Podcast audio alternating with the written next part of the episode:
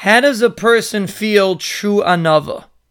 If we are supposed to understand our talents and our unique capabilities, how do we feel humility in front of others?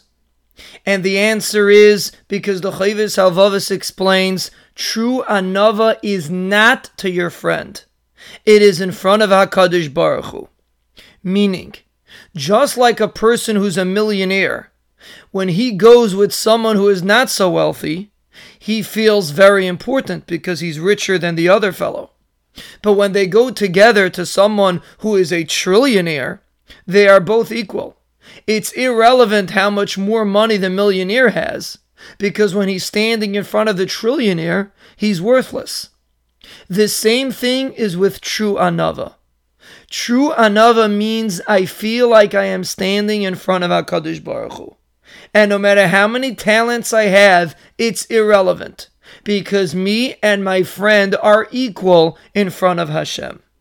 And that is the source of true anava. To understand that I don't exist on my own. I don't exist in a vacuum. I am standing in front of HaKadosh Baruch Hu. And when I realize that, I feel humility.